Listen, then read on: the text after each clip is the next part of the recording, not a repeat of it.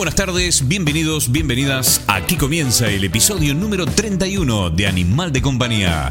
Bienvenidos amigas, bienvenidos amigos, ¿cómo están? ¿Cómo han pasado estas últimas horas del fin de semana? Y digo últimas porque para mí ya es domingo 14 de abril de 2019, eh, día eh, en que he podido grabar la última parte de este podcast titulado Animal de Compañía. Y lo he hecho porque, bueno, debido a mis ocupaciones durante la semana casi solo tengo tiempo para hacerlo durante el weekend. Así que el viernes hemos grabado la entrevista y hoy domingo con mucha tranquilidad estamos grabando la última parte del programa que se va a emitir a últimas horas de este domingo. Te lo cuento un poco para que sepas eh, en qué día se graba, porque sé muy bien que eh, da igual, el tiempo en este programa da igual debido a su carácter de podcast que puede ser escuchado en cualquier momento en, cualquier momento, digo, en cualquiera de las plataformas en las que estamos disponibles, ya sea Spotify,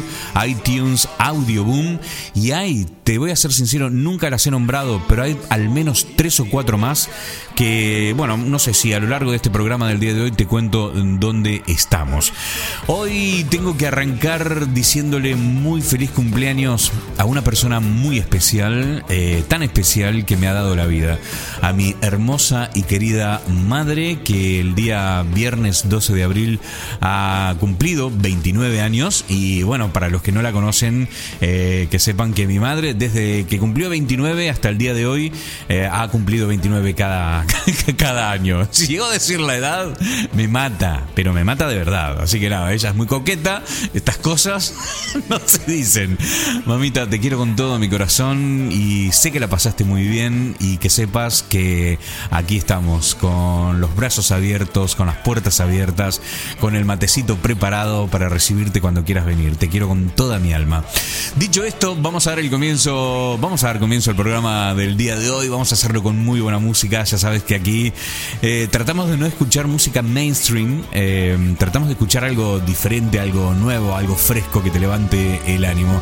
Así que, sin más dilación, damos comienzo a este episodio número 31 de Animal de Compañía mi nombre es Poliflores. Comenzamos.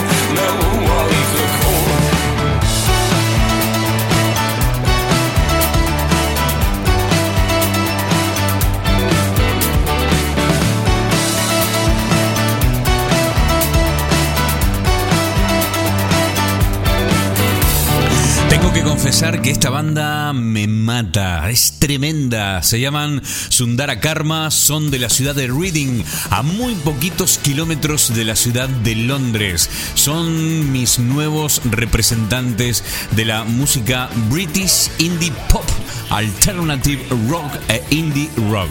Son realmente impresionantes. Este tema se titula Green Hands, la música de Sundara Karma, sonando aquí en Animal de Compañía. Running around, have you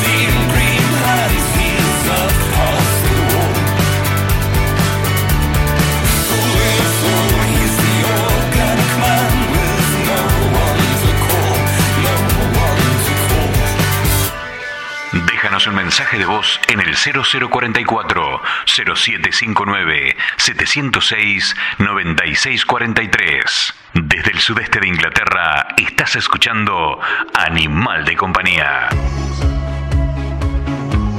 Esta es otra banda que me vuela la peluca. Se llaman Yonaka. El tema se titula Lose Our Heads. Mientras escuchamos este temita de fondo, a ver si a lo largo del programa puedo ponerlo, porque hoy tenemos un montón de contenido y, y, bueno, me gustaría aprovechar estos espacios para contarte cositas. El otro día iba caminando, o sea, iba de camino a la panadería, iba a comprar pan para, para el desayuno, muy temprano por la mañana, creo que fue un fin de semana, si no me equivoco, el fin de semana pasado, y de repente en mi teléfono mmm, me llega un aviso de un mensaje eh, por Messenger, y cuando lo escucho, eh, no puedo menos que sonreír y darme cuenta que hay consecuencias de nuestras acciones que me gustaría tener toda la vida. Eh, hacer este programa, hacer este podcast de, de forma, mm, a ver, eh, no buscando nada en particular, ¿no? Uno hace este podcast porque siente que es lo que una de las pocas cosas que hace dentro de la vida adulta que lo hace solo por placer solo por placer, sin buscar ningún tipo de beneficio, esperando cero de todo y de todos. Y cuando te llega un mensaje de alguien que está viviendo, por ejemplo, en Alemania, en Roma o donde sea, eh, estas cosas espontáneas que suceden son las que te llenan la vida, son las que pagan todo el esfuerzo que significa sentarse aquí detrás del micrófono y producir un podcast en lo posible semanal. A veces es tanto trabajo porque no sé si te has dado cuenta que este programa a veces se graba en un día o dos días. Cuando es un día es casi todo el día. Eh, luego son, si son dos días es cuatro horas por, por día. Y así, quiero decir que eh, es, no es eh, fácil hacer un programa y no es algo que se hace, va, me voy media hora y lo hago. No, tiene su tiempo, hay que buscar la música, hay que escribir, hay que pensar, hay que enfocar y hay que estar a veces incluso de un estado, un estado de ánimo especial, con una energía especial para sentarse a hablar y compartir. Esto, vamos, no es fácil. Y cuando llegan estas cosas, estos mensajes como el que vamos a escuchar ahora, eh, es cuando uno siente que todo el esfuerzo se paga. Por eso escuchamos este mensaje que nos llega desde Alemania. Te escuchamos, Estela. Hola, señor Flores, Poliflores. Yo soy Estela. Soy eh, la oyente, una de las oyentes de Alemania. Y eh, bueno, yo estoy viviendo en Dresden, eh, muy feliz hoy un día de sol muy lindo y da para hacer la, la barbecue, el asado o el grillen como se dice acá en Alemania.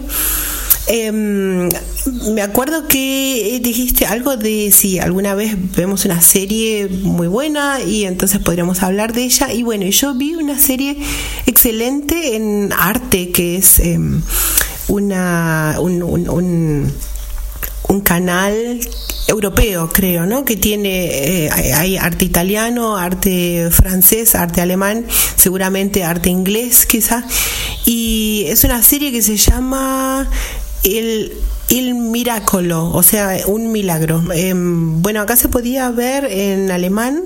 Aquí me gustaría hacer una, pausa. Eh, ¿No les ha pasado eh, a ustedes que eh, han querido enviar un mensaje por Messenger y tiene, en principio Messenger, la calidad del sonido era horrible. Tanto es así que frente a WhatsApp no tenía ninguna chance Messenger de servir como precisamente una aplicación para mandar mensajes de voz. Porque primero, tenía un sonido que era horrible y segundo, tenía una limitación de un minuto. A ver, han mejorado mucho la calidad del sonido de, Messenger, pero mm, eh, esta limitación de un minuto de grabación no ha cambiado.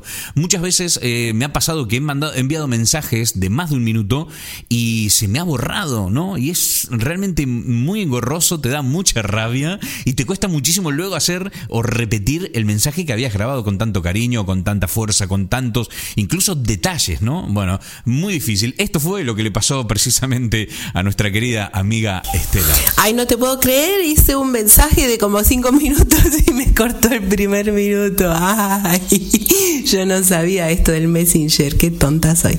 Eh, bueno, entonces sí, lo que quería contar de la serie, eh, un miráculo, el miráculo, eh, bueno, que es un, milagro, una estatua que, llora sangre y bueno, la policía de, de Italia empieza a resolver el caso, el presidente de Italia y hay un Italexit en vez de un Brexit.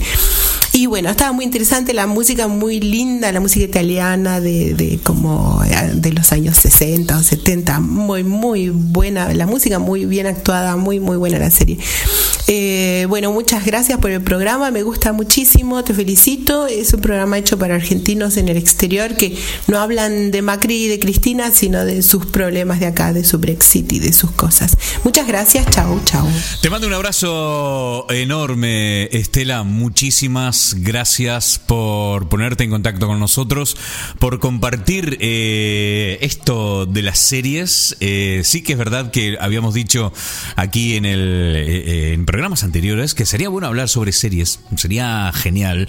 Y nos has traído a colación precisamente esta serie que yo en lo personal no tenía ni idea, pero estuve investigando, estuve viendo incluso trailers de la, de la serie y se ve que está genial. Esta serie está, para los que no saben de lo que estamos hablando, esta serie está situada en Italia, en un momento en el que el país pasa por uno de sus peores momentos. A ocho días de celebrarse un referéndum que podría sacarles de Europa, cuatro personas descubren algo que está a punto de cambiarles la vida. Durante un asalto a la guarida de uno de los jefes de la mafia, aparece una escultura de la Virgen María realizada en plástico y que llora sangre de verdad. Esto crea un misterio sin resolver y que genera, bueno, que los personajes den un giro completo a su vida.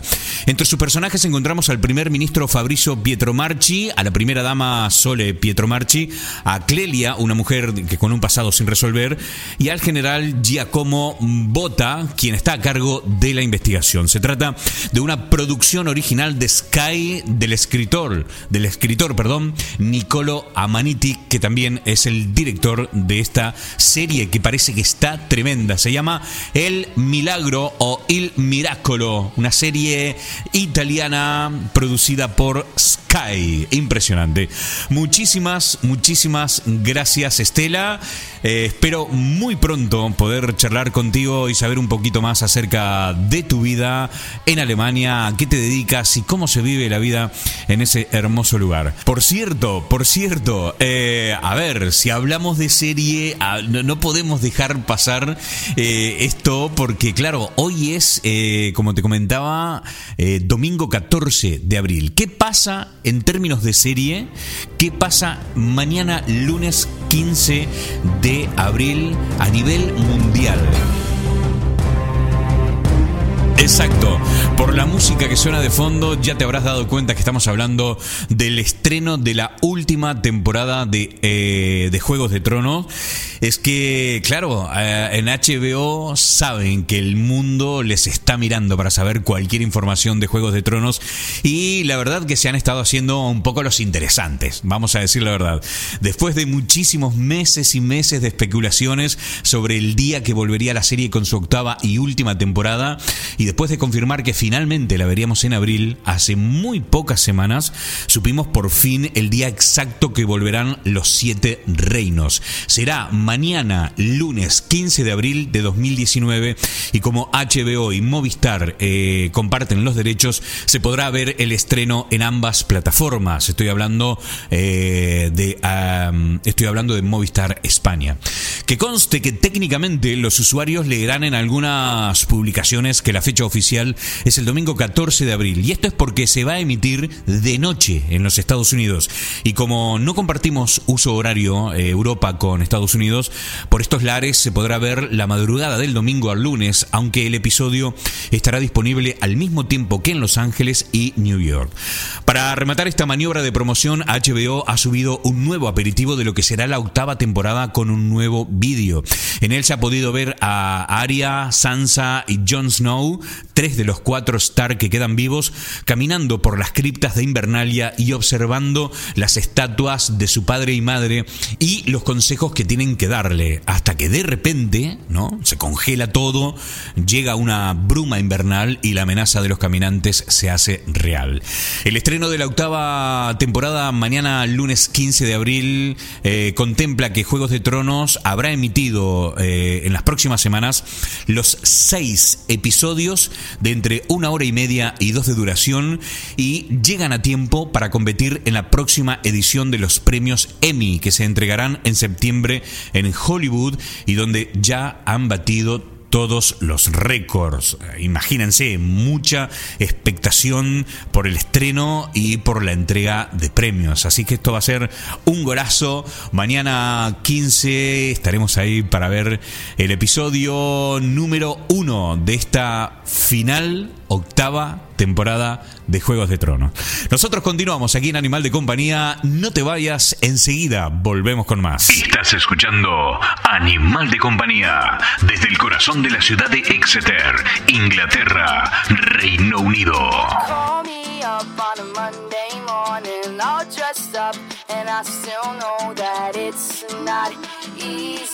Inglaterra, Reino Unido.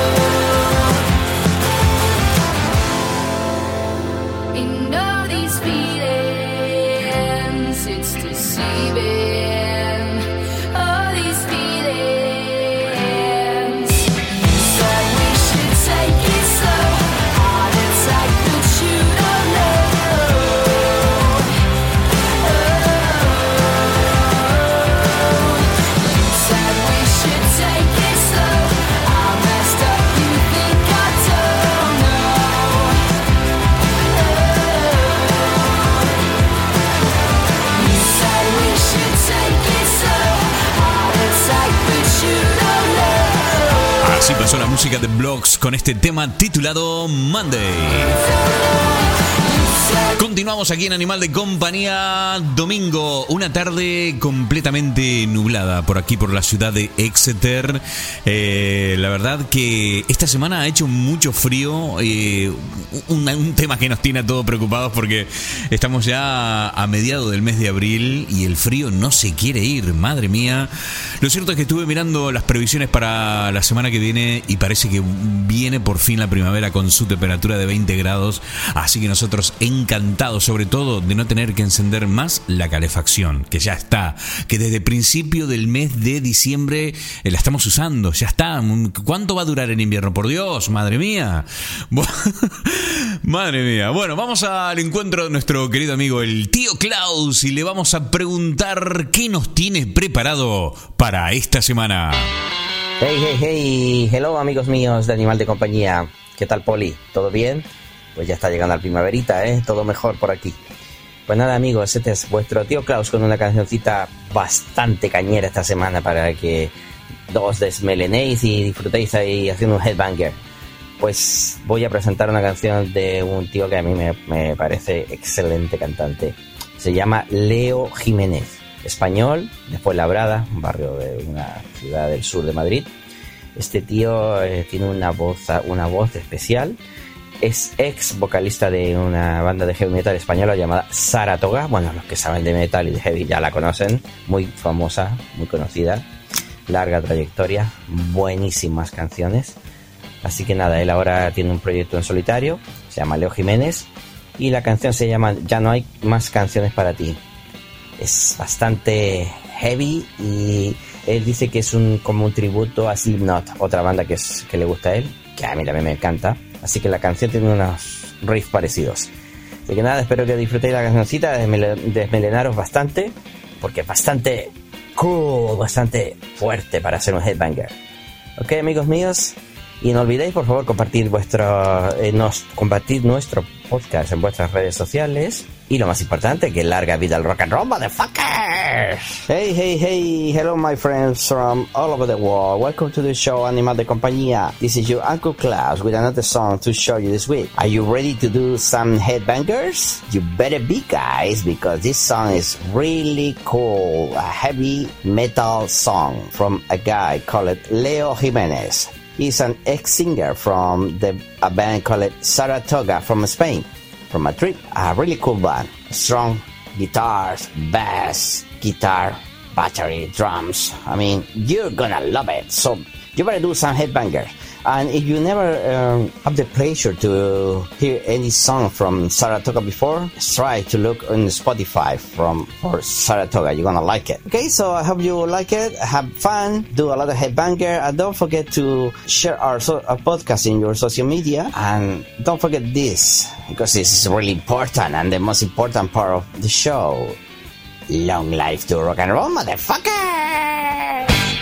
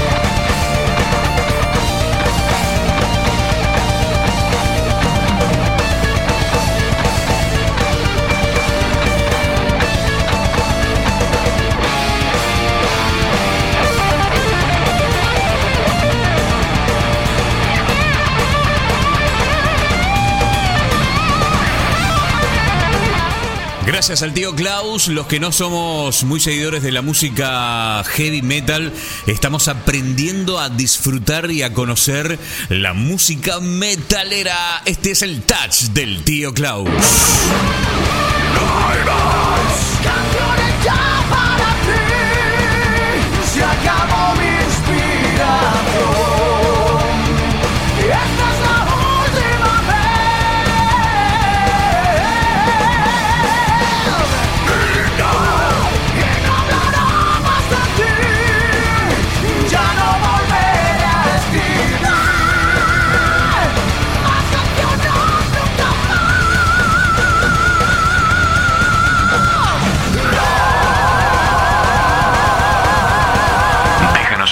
De voz en el 0044 0759 706 9643. Desde el sudeste de Inglaterra estás escuchando Animal de Compañía. Bien, continuamos aquí en Animal de Compañía. Un viernes espectacular, lo tengo que decir. Y esto lo tengo que decir porque no es normal que aquí en, en Inglaterra se vivan tardes como esta. Porque, mm, claro, mucha gente no, no sabe que desde principios de diciembre, desde principios del mes de diciembre del año pasado, nosotros estamos con la calefacción encendida y hace todavía mucho frío y estamos a 12 de abril del año 2019. O sea, no, no jodas. Yo hoy a la mañana cuando salía, cuando me iba al trabajo eh, y, y miro la temperatura en el teléfono y el teléfono me decía que estaban haciendo un grado. Y yo pensaba, madre mía, estamos a mitad de abril, eh, cuando en España hay gente que ya se está bañando en las playas, aquí todavía estamos con la calefacción. Increíble. Unas ganas, sinceramente, de que termine de una buena vez este, este invierno que no se quiere ir. Nada, como les decía, un viernes espectacular con, bueno, un solcito fantástico, maravilloso, aquí en Exeter, que es la capital del condado de Devon, en Inglaterra, Reino Unido. Y nosotros en este preciso instante vamos a hacer un viajecito desde el condado de Devon hasta el condado de King, el estado de Washington en Estados Unidos, para que ustedes tengan una idea. Este condado, este, esta ciudad, Redmond, está situada a 26 kilómetros al este de Seattle. Supongo que serán en coche 15, 20 minutitos en el borde del área este eh, metropolitana de Seattle. Eh, ¿Por qué es famoso o por qué es importante esta ciudad? Bueno, primero porque esta ciudad, Redmond, es conocida por tener en ella la sede de Microsoft y de Nintendo of America. ¿Ok? Redmond también es conocida como la Bicycle Capital of the Northwest, es decir, la capital de bicicletas del noroeste, porque se lleva a cabo una celebración anual de una carrera de bicicletas en esa ciudad y en el único velódromo del estado. Pero no son las únicas cosas por las que son muy conocidas Redmond, sino porque también en ese lugar vive José Riesco, un amigo con el que vamos a tener el placer de hablar a continuación y para eso vamos a tener que retroceder. Para que ustedes sepan, aquí son las 7 de la tarde. Vamos a retroceder en el tiempo a las 11 de la mañana, si no me equivoco, porque tenemos 8 horas de diferencia con el estado de Redmond, con la ciudad de Redmond, perdón, y le vamos a dar la bienvenida a nuestro querido amigo José Riesco. Muy buenos días para ti, muy buenas tardes y muy buenas noches para, bueno, para, porque habrá gente que lo estará escuchando de noche al podcast. Bienvenido José, ¿qué tal? ¿Cómo estás? Hola Poli, muy bien, estupendamente. ¿Qué tal? ¿Cómo te trata? De poder charlar contigo. La verdad que es un verdadero placer eh, poder charlar contigo otra vez, porque ya lo vamos a contar un poco a la gente. Yo a José he tenido el placer de conocerlo en la ciudad de Gijón hace algunos años atrás, cuando afortunadamente nos encontramos en medio de un proyecto sumamente interesante que luego no prosperó, pero que nos, bueno, a mí en lo, particular me ha dejado muchísimas enseñanzas.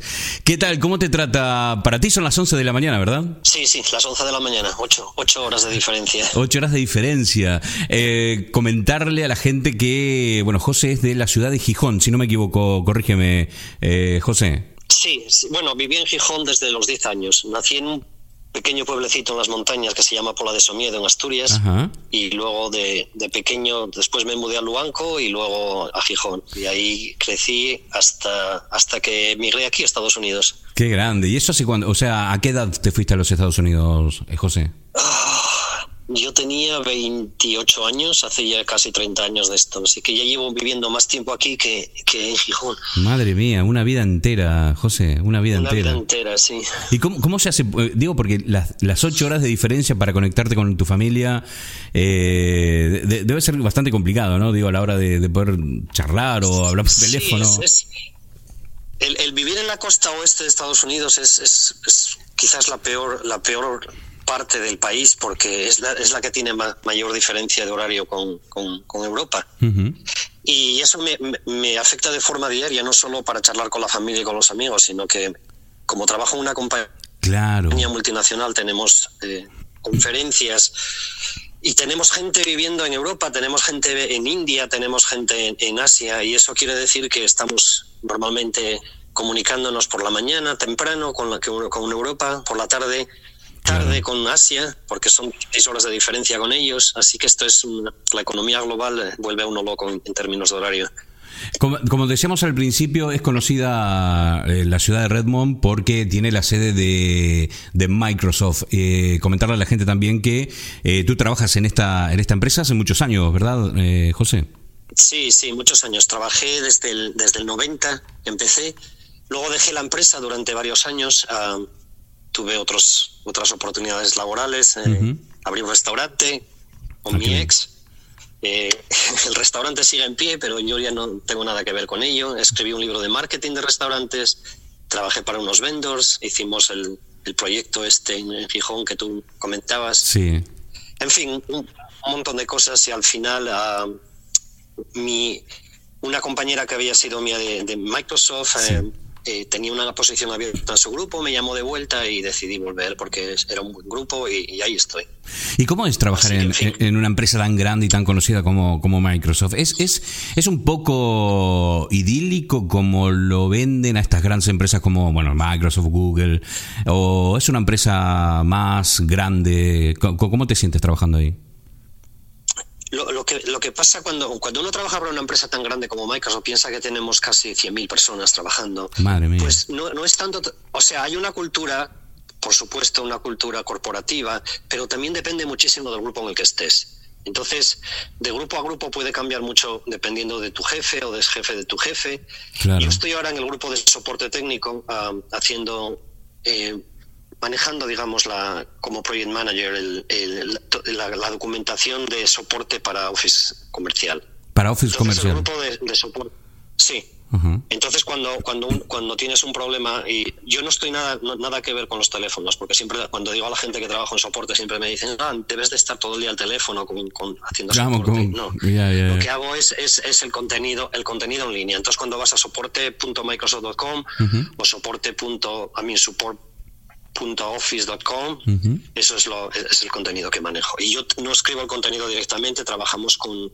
Tengo un equipo en, en Asia, en, en Shanghai, y hay también un grupo de, de freelancers que trabajan eh, escribiendo contenido técnico. Entonces yo lo que hago es ver un poco qué contenido hace falta, eh, trabajo con ingenieros para, para crear un, un borrador, luego lo mandamos a los escritores técnicos, luego hay un, un paso editorial y luego lo publicamos. Increíble. Y luego, por supuesto, hay que medi- medir la- los resultados, en fin, ese, ese tipo de cosas. Ya. ¿Y tiene flexibilidad horaria este trabajo o es una cosa que te esclaviza, no te deja vivir, estás todo el tiempo en esto?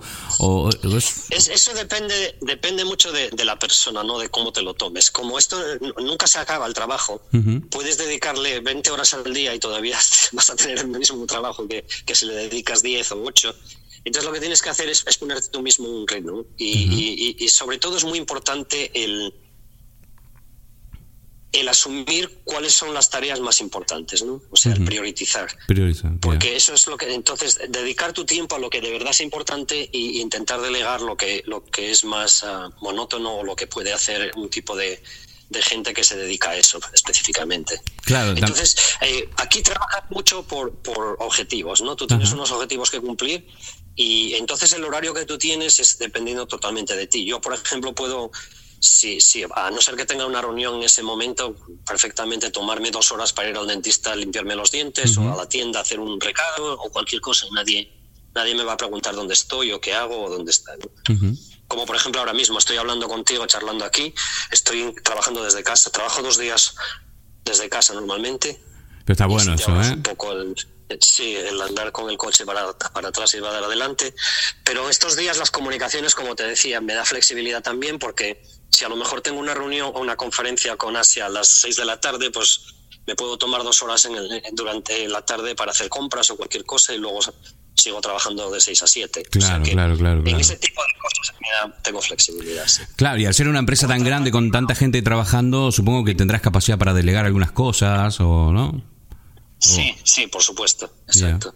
Pero el problema que también eso conlleva, que es lo que te comentaba un poco antes, es que esto te puede absorber por completo, porque estás comunicado 24 horas al día. Entonces, eh, eh, te puedes, si empiezas a mirar el teléfono a las 9 de la noche y ves que un email es importante, pues te puede entrar la, a no ser que sea una cosa crítica, yo lo, ignoro y lo, trato por la mañana, porque si no es que estás continuamente en el ordenador y trabajando en línea y, así, entonces no, tendrías una vida. Ya, ya, y si tienes que compaginar todo esto con la familia, con los horarios, a veces si, no tienes un autocontrol o, o, no, o, no o no te lo montas bien, puede llegar a ser contraproducente, ¿no? Te lo digo.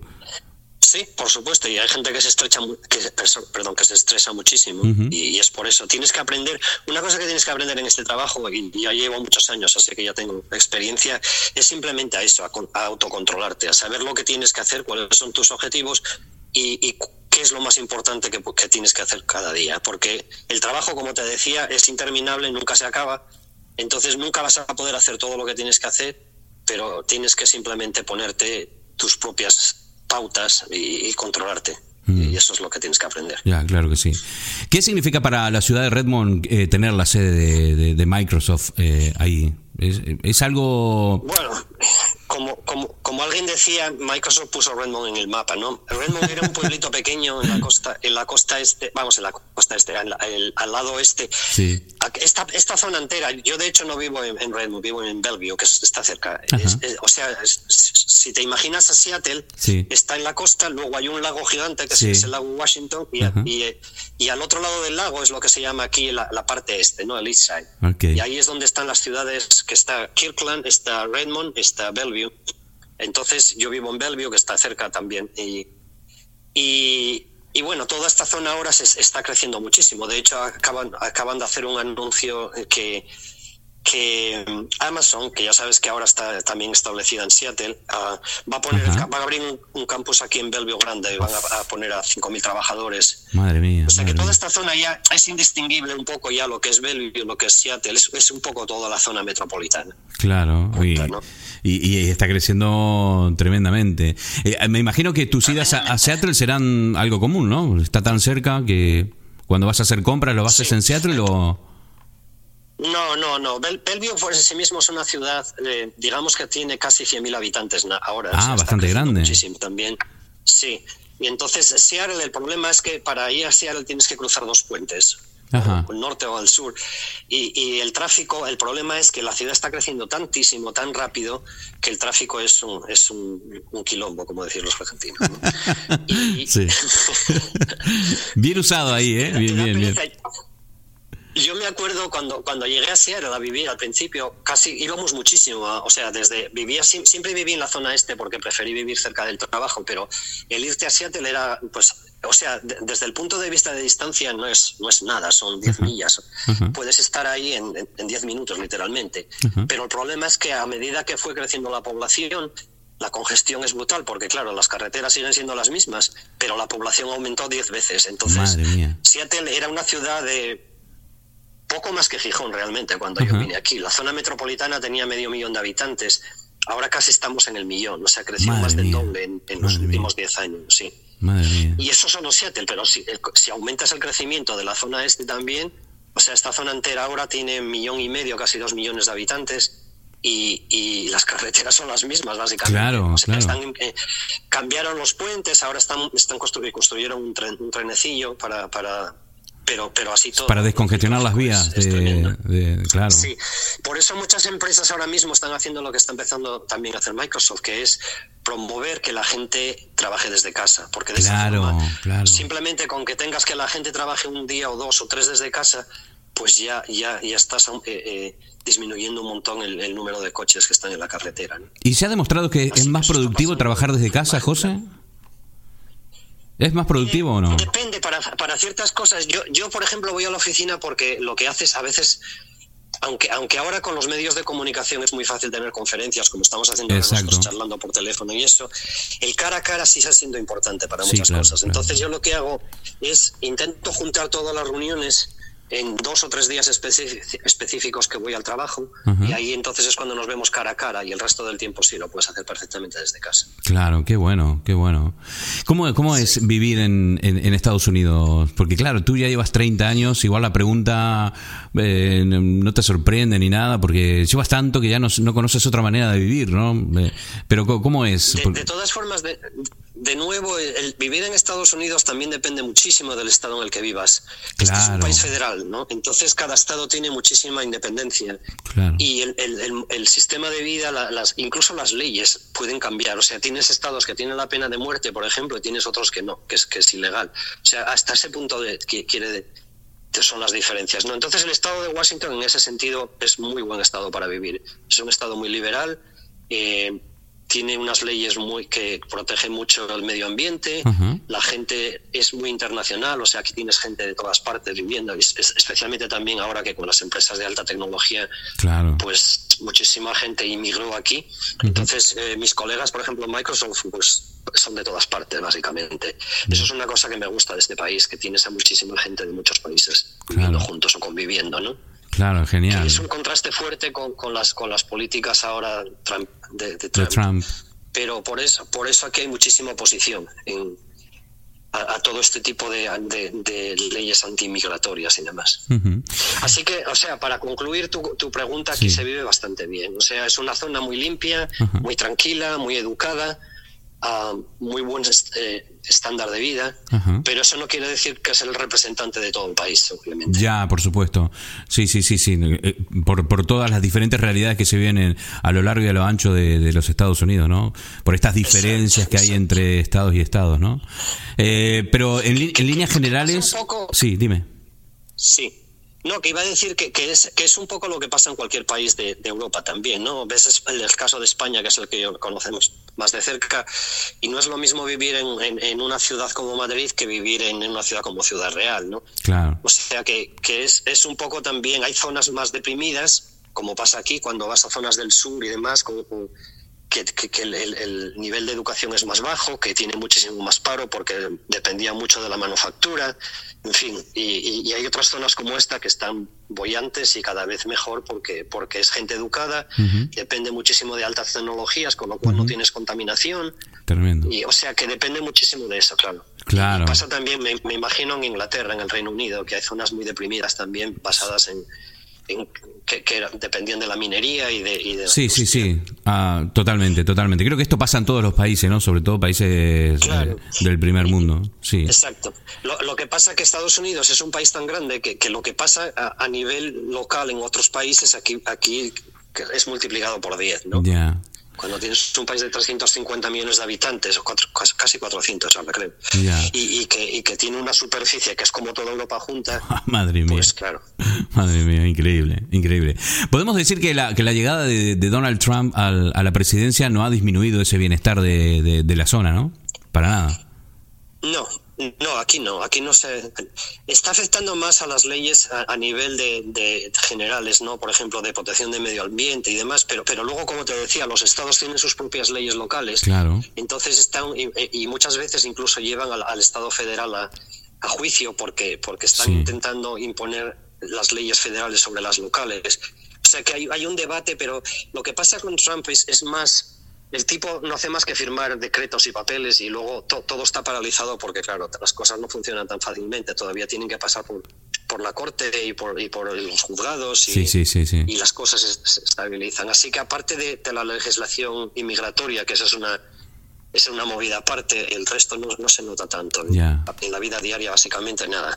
Ya, ya, ya. ¿Te has planteado alguna vez eh, irte a vivir a otro sitio que no sea el, el estado de, de Washington? Eh, la verdad es que no. Estuvimos visitando varios, eh, conocemos casi todo el país y, la calidad de vida aquí es, bastante excepcional en ese sentido. Ya sabes cómo es un poco el, el, tiempo es un poco como lo único que para mucha gente le, le, echa para atrás porque es bastante lluvioso, es un estado lluvioso. Ajá. Pero si miras en, la, la, en, en, el mapa la latitud viniendo de Asturias, sí. el, el, clima es lo mismo. muy parecido. Es lo mismo, sí, claro. Es básicamente lo mismo. ya, así que a mí, por, por ejemplo, a mí no, no me... No me me gusta, me gustan las los cambios de estaciones, no tengo ningún problema con que, aunque para serte sincero, este mes de abril llevamos con lluvia que no paró, así que estoy un poco harto, pero bueno. Ya, que pare, ¿no? bueno, se viene el verano también sí, para, para vosotros, ¿no? Exacto, exacto, Y aquí los veranos son espectaculares, sí, oh, son, qué porque guapo. la naturaleza en, en, este estado es espectacular. Qué guapo. Tenemos montañas, lagos, Uf. ríos, y si te gusta un poco el, la, la, naturaleza, sí, aquí es, vamos, Ese sitio es fantástico.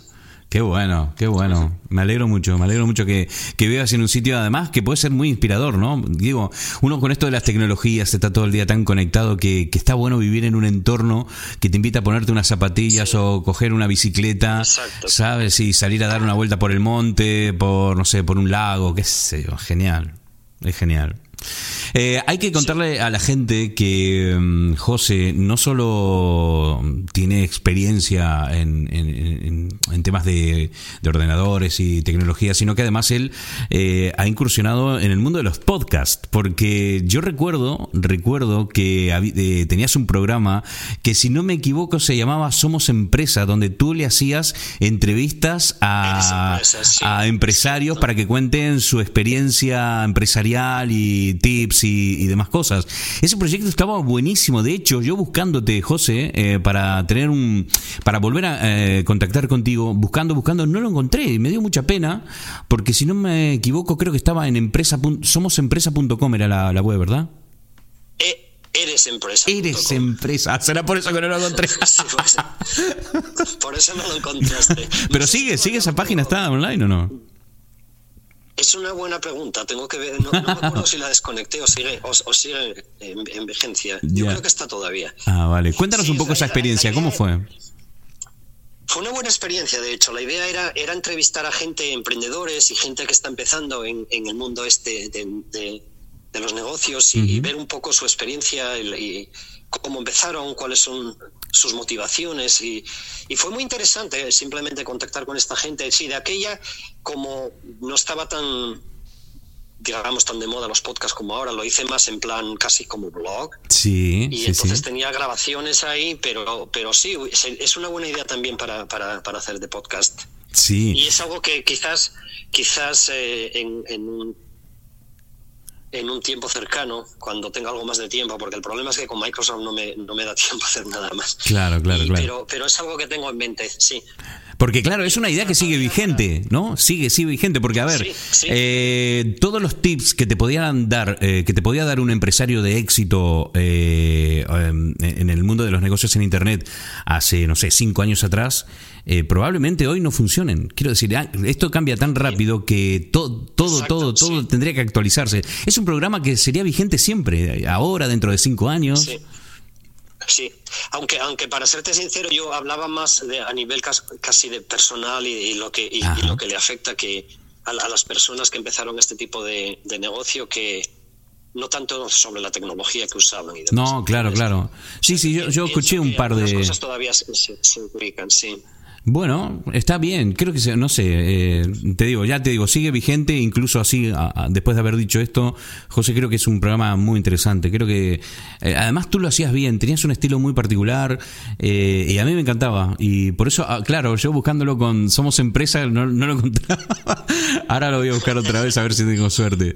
Eh, ¿Recuerdas alguna entrevista que te haya gustado mucho de alguien? ¿Qué, qué, qué fue lo, digamos, porque claro, tú a medida que vas haciendo los programas te das cuenta que, que se va definiendo tu gusto por, por las cosas y te das cuenta al final eh, hacia dónde mm, quieres enfocar, ¿no? Al principio igual comienzas dando palos de ciego o teniendo ideas generales, pero luego a medida que lo vas haciendo se va definiendo tu gusto por, por las cosas. Entonces ya, la verdad que a mí lo que me gusta es escuchar eh, la parte que nadie conoce de las personas. Eh, ¿Cuál es el coste humano de emprender un negocio y cuál es el coste de tener éxito? ¿Tener éxito es un fracaso en realidad?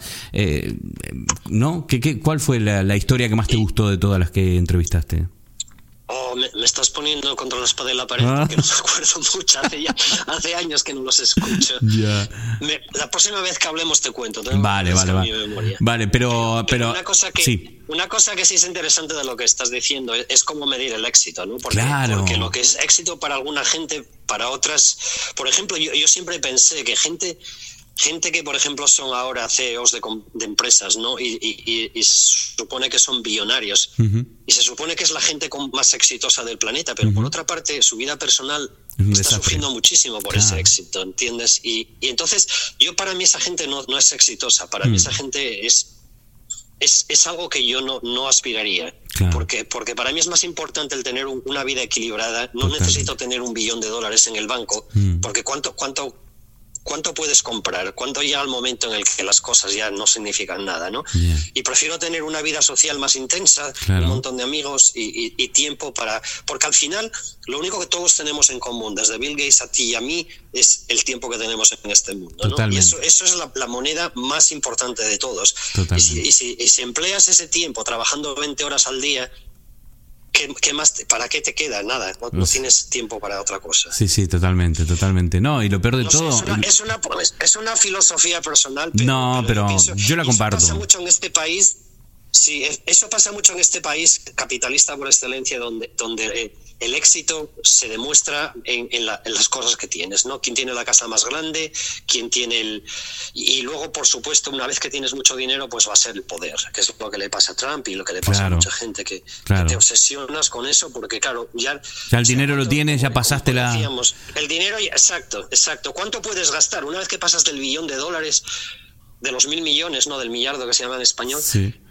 ¿qué, más, ¿Qué más necesitas? O sea, ya te compraste tu isla, tu yate, la casa, tres casas. Sí, sí, totalmente. o sea, ¿qué más puedes comprarte? Entonces no tiene sentido. Entonces que van al poder. vacío y en vez de exacto, entonces empiezan con el poder porque es lo que es lo que tiene que seguir eh, no sé, sí. masajeando un poco su ego, ¿no? Claro que sí, claro que sí.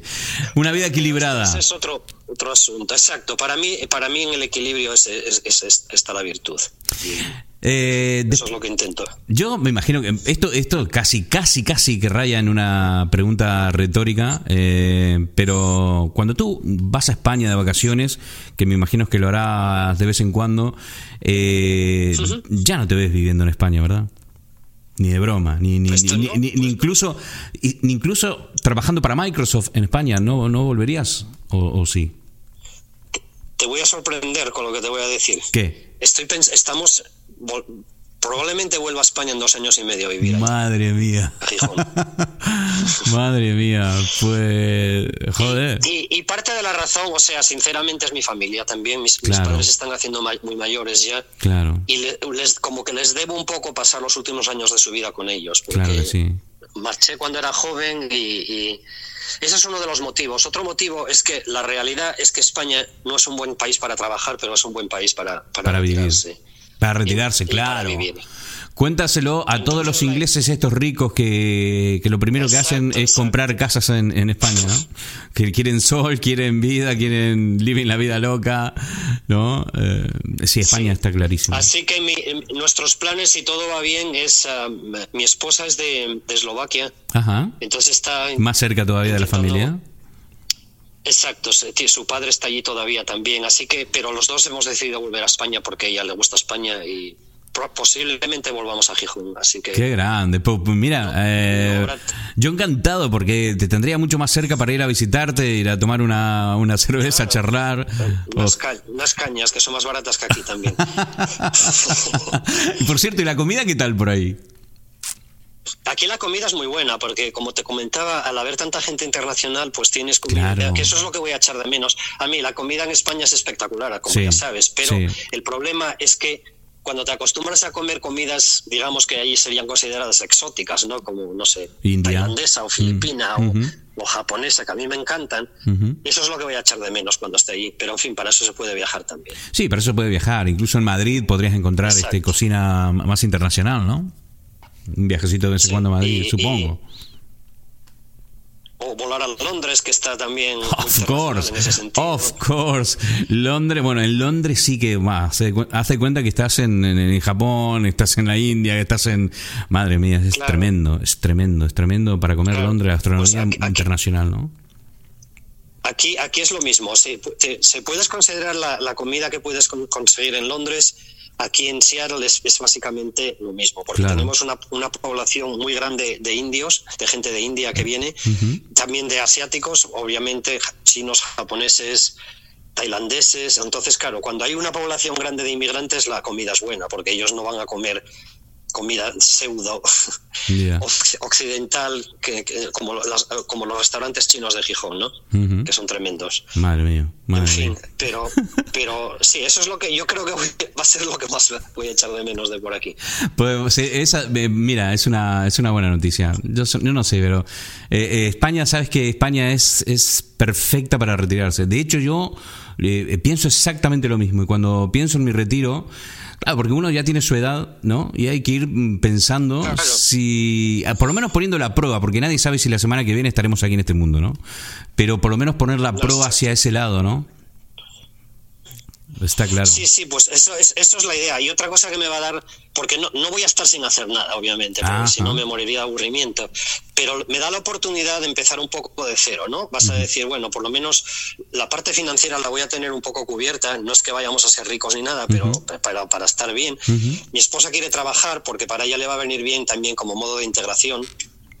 Para, para mejorar su español, tener Claro. sus propios amigos, porque si no, claro, va a heredar los míos, que no va a ser Claro. muy, o sea, que, que- que son buena gente, pero que, que ella también quiere tener su, su Por supuesto, claro que sí. ¿no? Claro que sí. Y, y eso nos da la oportunidad a los dos de empezar a cortar un poco con la vida corporativa y a lo mejor eh, eh, Pero- plantearnos qué vamos a hacer. ¿Y, a lo ¿Y qué te gustaría? Volver otra vez a lo, a- Al gastronómico. tengo algunas ideas en mente, pero, pero no sé, porque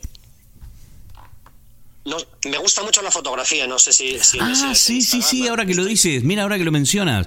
Estuve viendo, tienes una web así, algo de, de fotografía que me pareció ver rápido, como he tenido una semana vertiginosa, eh, lo he notado, lo he notado y no he tenido cinco minutos para ahondar en el tema, pero cuéntame, cuéntame un poco, ¿te gusta la, Sí, la fotografía? Yo- desde siempre, sí. Yo, yo empecé, aprendí fotografía cuando, cuando iba la- al instituto ya. Estudié en la Universidad Laboral de Gijón, imagínate, en aquellos tiempos cuando los Claro. jesuitas todavía estaban. Y nos dieron una clase, una era de las optativas, que era una clase de fotografía. Y desde entonces me enganché. Y más o menos siempre lo mantuve. Lo fui dejando, lo cogí otra vez, y un poco así. Y últimamente, quizás porque me compré una cámara nueva hace un año o así, pero Ajá. me, me estoy dedicando un poco más, más en serio a ello. Y Qué entonces bueno. mi idea mi idea sería hacer algo así, o sea, aunque empiece sin ánimo de lucro, no voy a hacer cosas como bodas o algo así, sino ¿Qué tipo que de fotografía? mi idea era más bien lo que llaman aquí fotografía ambiental, que quiere decir que capturar, por ejemplo, retratos de gente trabajando en su propio ambiente, ¿no? Ah, qué bueno, Pues, me sí, encanta, imagínate- me encanta. Sí, y luego, y, y luego lo que lo querría combinar con un poco una historia. O sea que hacer algo como si fuera una especie de reportaje. Joder. Y pues imagínate a lo mejor irte al Gijón, a una librería de estas que tiene Sí. 100 años, con, Sí, entonces sí, entrevistar a la persona de, de cómo es su negocio, no sé qué, y hacerle fotos de él mismo Ostras, me o de ella me encanta. con los libros. Me encanta la idea. Porque mi, mi idea, Poli, era hacer así como un reportaje, entrevistarlo, o sea, Sí, te entiendo, fotos, te entiendo. ¿entiendes?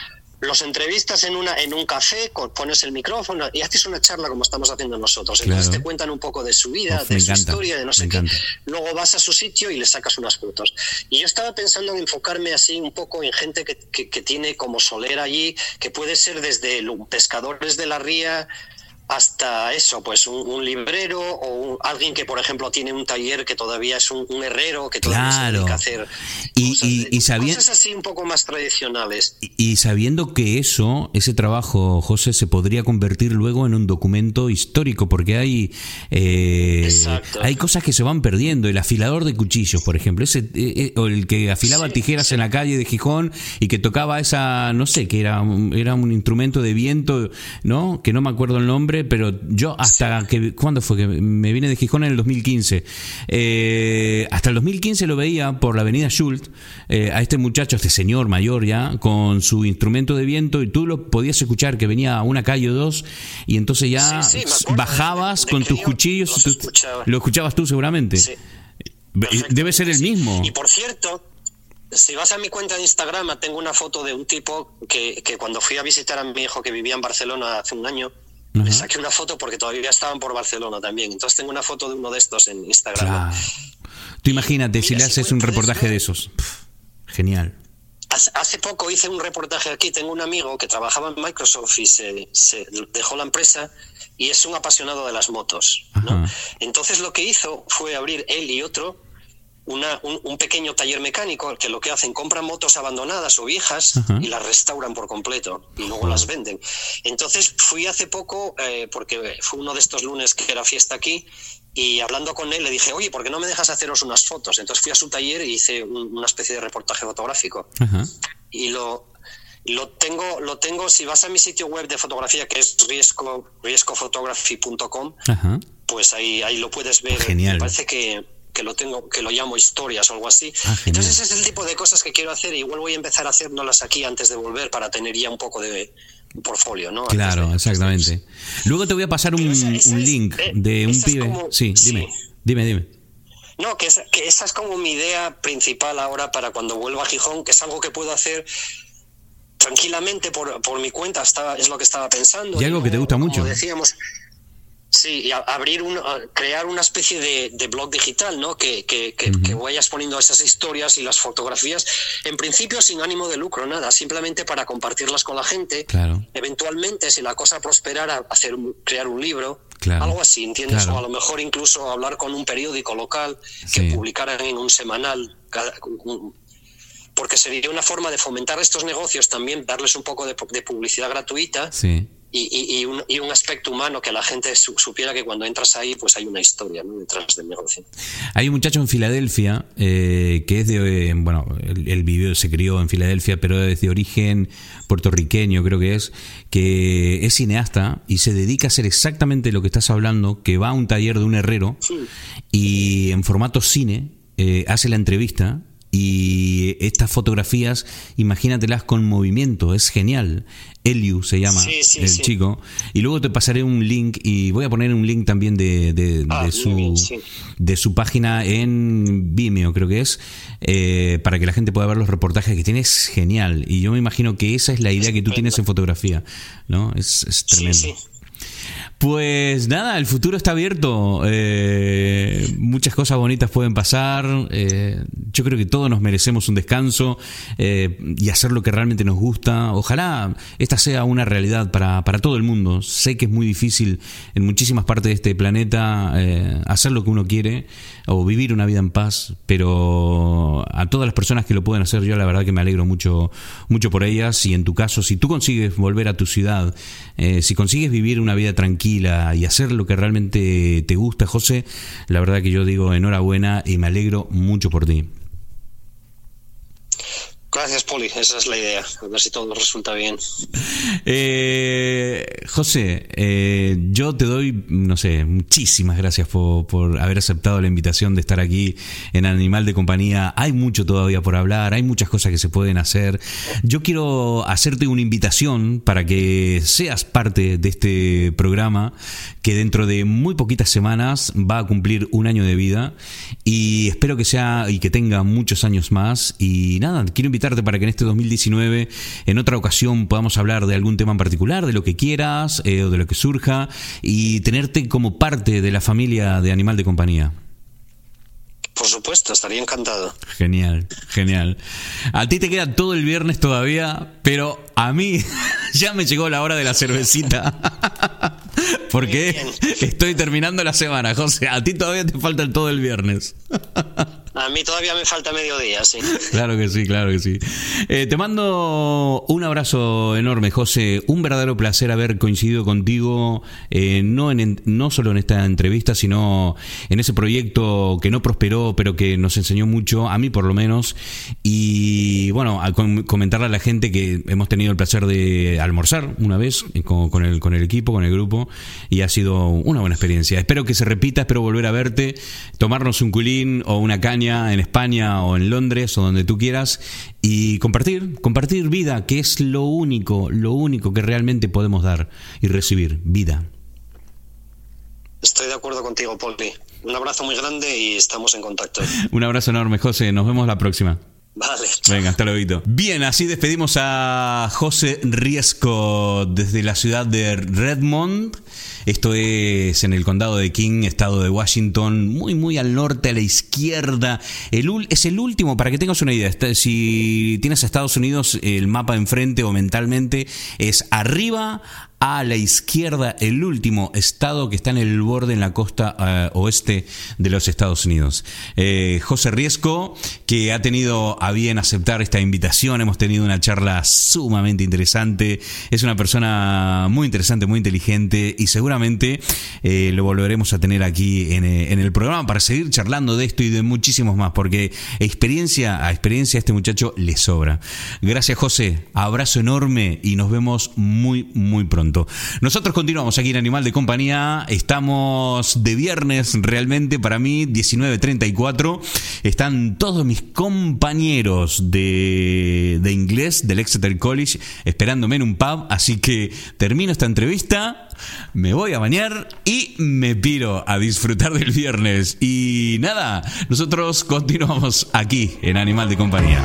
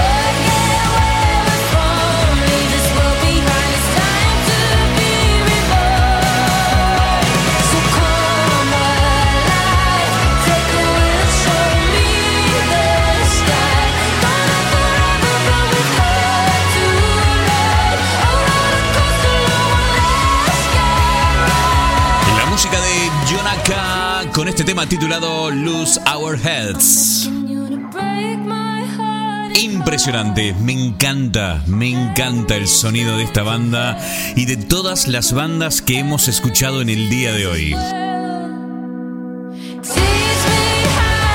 Estamos llegando al final del programa del día de hoy. La verdad que ha sido un verdadero placer haber compartido con todos ustedes unos minutos de buena música y de buena charla con gente invitada y con gente que espontáneamente se suma a esta idea de animal de compañía. Quiero mandar un saludo enorme para Mauricio Yacosa de la ciudad de Concordia, Entre Ríos, República Argentina, que hace un par de meses atrás ha tenido un accidente su radio.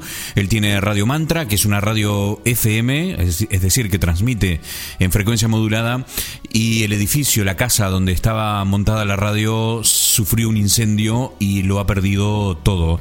Se ha quemado toda la radio, una verdadera pena, un accidente, en, realidad desconozco los detalles, pero lo cierto es que lo ha perdido todo. Y ha sido así que la gente de la ciudad eh, se ha volcado a hacer este, mil cosas para ayudar a Mauricio a levantar de nuevo la radio, lo está consiguiendo, eh, ya está en el aire otra vez, ha conseguido los equipos, está construyendo nuevamente la radio, eh, ladrillo sobre ladrillo, desde la base, con mucha ilusión, con más fuerza que nunca, sintiéndose el ave fénix.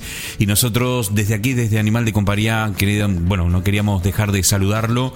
Eh, animarlo a Mauricio a que siga luchando, que siga para adelante y felicitando a toda la gente de la ciudad que se ha volcado eh, sin ningún tipo de problemas a, ayudarlo, tanto económicamente como eh, afectivamente, a pasar este momento. Así que nada, te mando un abrazo enorme, Mauricio, agradecerte mucho, bueno, por eh, haber confiado también en nosotros, por poner este programa dentro de tu parrilla de programación. Así que te mando un abrazo enorme, Mauricio. También quiero aprovechar para saludar a Retro Pop Radio que mm, sigue eh, sufriendo la falta de rigurosidad en nuestros horarios, en nuestros días de emisión. Así que se han adaptado, supongo, Mauricio Francisco se ha adaptado a esta a este tiempo que, que, nosotros manejamos aquí en el programa y que pero que siempre están cada semana que nosotros publicamos nuestro podcast también se suena en Retro Pop Radio. Retro Pop Radio no es una FM, es una radio online. Ustedes pueden buscar la aplicación en la tienda de aplicaciones de Android, la Play Store. Ahí pueden encontrar, solamente tienen que poner Retro Pop Radio, es un logo eh, amarillo, de color amarillo, es simple, una vez que lo descargan, es muy livianita la aplicación y la radio suena increíblemente bien. Así que para Francisco también de Retro Pop Radio queremos enviarle un saludo enorme desde aquí, desde Animal de Compañía. Bien, terminando gente, vamos a terminar eh, y me gustaría ante un poco destacar algunas de las eh, palabras de José Riesco desde Estados Unidos, con el cual hemos tenido esta charla fantástica, amena, en el día de hoy, y, es el tema de cómo se mide el éxito, ¿no? Eh, el, éxito empresarial, aquel que te al final te termina reportando muchísimo dinero, eh, lo más probable es que tenga un coste humano muy grande, ¿no? y uno se termina preguntando si este éxito, entre comillas, es un gran fracaso, ¿no? Y si los fracasos empresariales en realidad son un gran éxito. Y esto tiene mucho que ver con cómo lo veas tú, ¿no? Es decir, de qué forma ves la vida para vos que es importante de la vida. Si los negocios, los amigos, los hijos, la familia, eh, riesgo, riesgo, bueno, José lo decía muy bien, eh, tiene que haber un equilibrio, ¿no? No se puede tener lo mejor de los dos mundos, tiene que haber un equilibrio sano que te permita tener eh, una vida ocupada haciendo algo que te gusta, eh, pero al mismo tiempo que te permita calzarte un par de zapatillas, agarrar la bicicleta e irte a dar una vuelta por el monte, por la montaña, por el río, por el mar, ¿no? de decir, me voy con mi familia por ahí a comer y a disfrutar de un día de sol eso creo que es básicamente el éxito. Y mm, hay un eh, humorista argentino muy conocido que vive todavía, es un grande, se llama Luis Landricina, y en el cuento que vamos a escuchar a continuación, él lo describe perfectamente cómo es el éxito, cómo se mide el éxito para unos y cómo se mide el éxito para otros. Los dejo con el grandísimo Luis Landricina y nosotros nos encontramos la semana que viene aquí en Animal de Compañía en este día 14 de abril. No te olvides que el 26 de abril Animal de Compañía cumple un año de vida. Supongo que debido a las fechas, el próximo programa será celebrando este acontecimiento el animalito este que les habla cumple un año en el aire, un año online y me parece que vale la pena celebrarlo. Vamos, vamos con Luis Landricina, nos encontramos la semana que viene, que tengas eh, una excelente semana que comienza el día de mañana si es que escucha el si es que escuchas el programa en el día de hoy. Mi nombre es Poli Flores, fue un verdadero placer y nos encontramos la semana que viene. Chao. Este cuento que viene ahora más que un cuento, es casi un planteo filosófico. Fue cuando el Mundial del 78. No sé si ustedes se acuerdan que las compañías de turismo organizaban con buen criterio pequeñas giras turísticas o a Bariloche o al Ventisquero o a Salta o a Cuyo o al litoral o a Misiones. Y entonces los que tenían descanso cuatro días, los, equipos, los que habían venido a ver, por ejemplo, los holandeses, si esos cuatro días que no iba a jugar su equipo aprovechaban para ir y conocer algo de, Argentina, que es un país continente con todos los paisajes, con todos los climas. Entre estos turistas, en un viaje al norte, zona de Salta, Jujuy, un turista norteamericano. Norteamericano se distingue por la elegancia cuando se viste de turista. Enseguida decir que es norteamericano por eso. Qué elegante. Zapato con unas plataformas así, medias verdes a raya, las tenés que pisar antes de ponértela. Los pantalones casi siempre son verde, amarillo, con unas rayas negras y otras atravesadas. Y el saco a cuadro también, pero cuadro de 12 centímetros los cuadros. Y las camisas muy discretas, unos dragones peleando, un potro levantado, así unas mariposas atrás, dos máquinas colgadas y como detalle de cordialidad turística se ponen un sombrero de la zona que andan visitando. Así que este estaba vestido así, con un sombrero de colla hasta las orejas. Era una hermosura. Como se hablaba tanto de la Argentina, que este yo, él pensó, si voy con el guía, este me va a llevar para donde él quiere, como hacen los este, en la Unión Soviética, yo voy a ir por mi cuenta y yo voy a averiguar las cosas acá. Entonces le dijo, eh, va a disculpar, le dice el guía, pero yo no voy a ir con, la, con el contingente, yo voy a ir solo con una taxi. Y el guía le dijo, cantado el Y salió para la zona del valle norteamericano con un taxi quería que me muestre alguna zona típico para sacar fotos y un poquito hablar con la gente.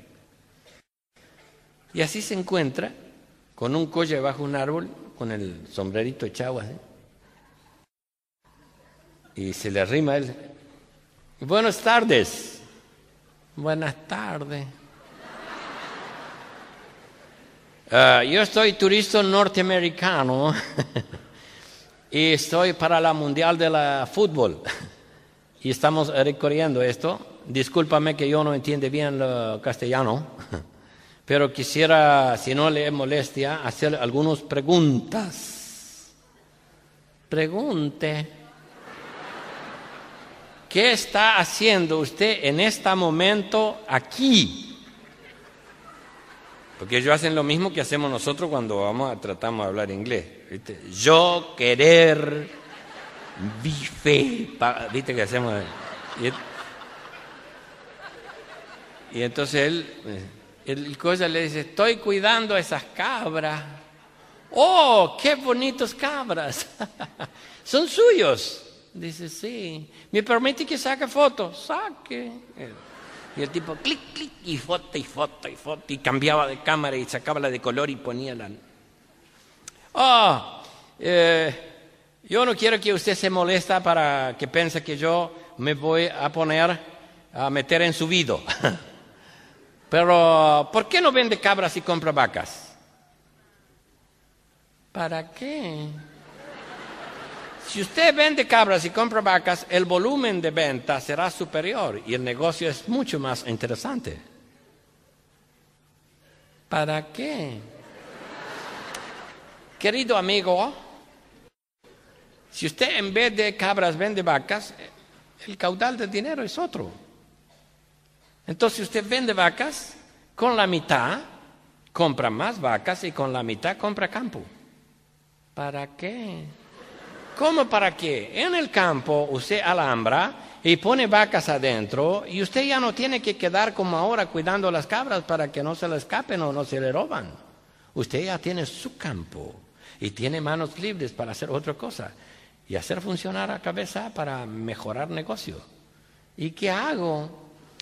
Ya teniendo campo y vacas, acá hay muy buenos técnicos, y entonces usted pide que le hagan inseminación artificial o transferencia embrionaria, y usted mejora el nivel de sus planteles, la calidad de sus planteles, y tiene carne interesante para exportar.